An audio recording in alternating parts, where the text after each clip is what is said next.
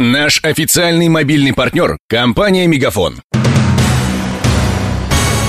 Новости на радио Ростова. Здравствуйте, у микрофона Алексей Шмелев.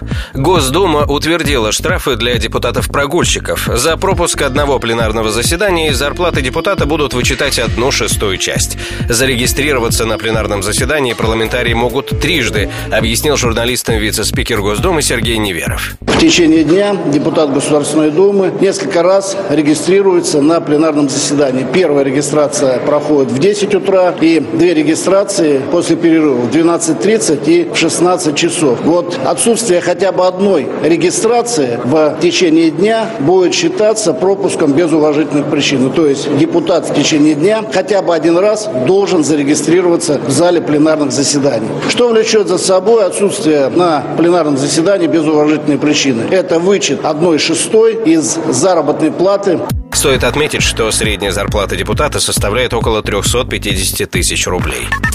Полиция выясняет обстоятельства гибели студентки из Эквадора на железнодорожной станции Гниловская под Ростовом. В минувшую субботу девушка забралась на вагон зерновоза, чтобы сделать селфи, и получила удар током. Накануне она скончалась от ожогов во второй больнице скорой помощи.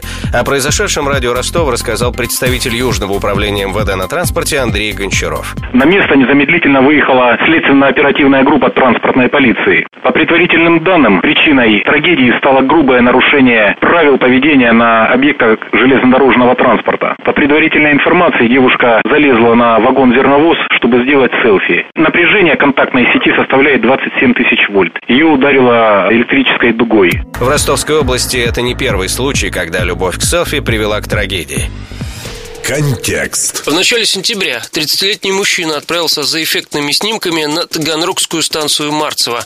Он залез на вагон и начал ползти под контактной сетью высокого напряжения. Мужчину ударило током мощностью 27 тысяч ватт. Он скончался на месте. Прошлым летом на той же станции селфи хотели сделать две таганрогские школьницы. 16-летние подростки залезли на железнодорожную цистерну и упали оттуда, получив удар током. Обе девочки попали в реанимацию. Одна из них впоследствии скончалась от сильных ожогов, другую удалось спасти.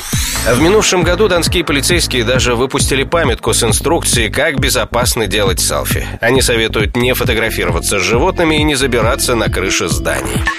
Работников дополнительного образования обяжут переучиваться в соответствии с новым профессиональным стандартом. Документ вступит в силу уже в следующем году, а сегодня его обсуждали в Донском правительстве. Отразится ли повышение квалификации на зарплатах учителей, выяснил корреспондент радио Ростова Даниил Калинин. Он посетил заседание регионального Кабмина. Указ о внедрении профессионального стандарта для всех педагогов был издан правительством России еще осенью 2015 -го. Нового года документ вступит в силу, чтобы соответствовать новым требованиям, многим учителям нужно будет переучиваться.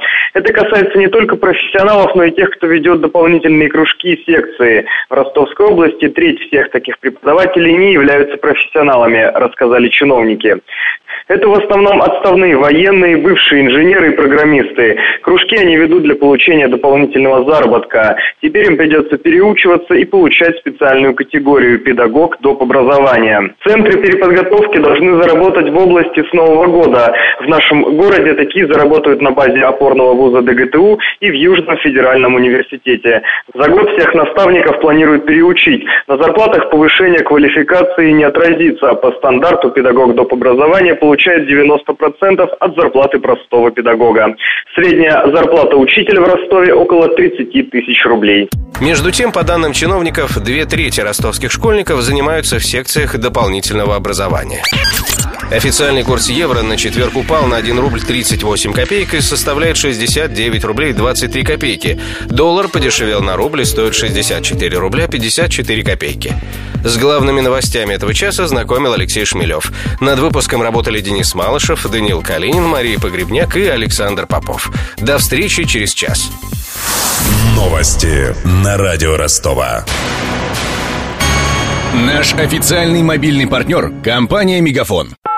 Сегодня вы не ответили на три сделки и пропустили шесть входящих клиентов. Пожалуйста, оставайтесь на связи, даже если вы покинули офис И даже если у вас нет офиса. Не упускайте свои бизнес-возможности. Подключите услугу «Виртуальная АТС» и получайте прибыль с каждым входящим. Мегафон. Бизнес по-настоящему. Подробнее на b2b.мегафон.ру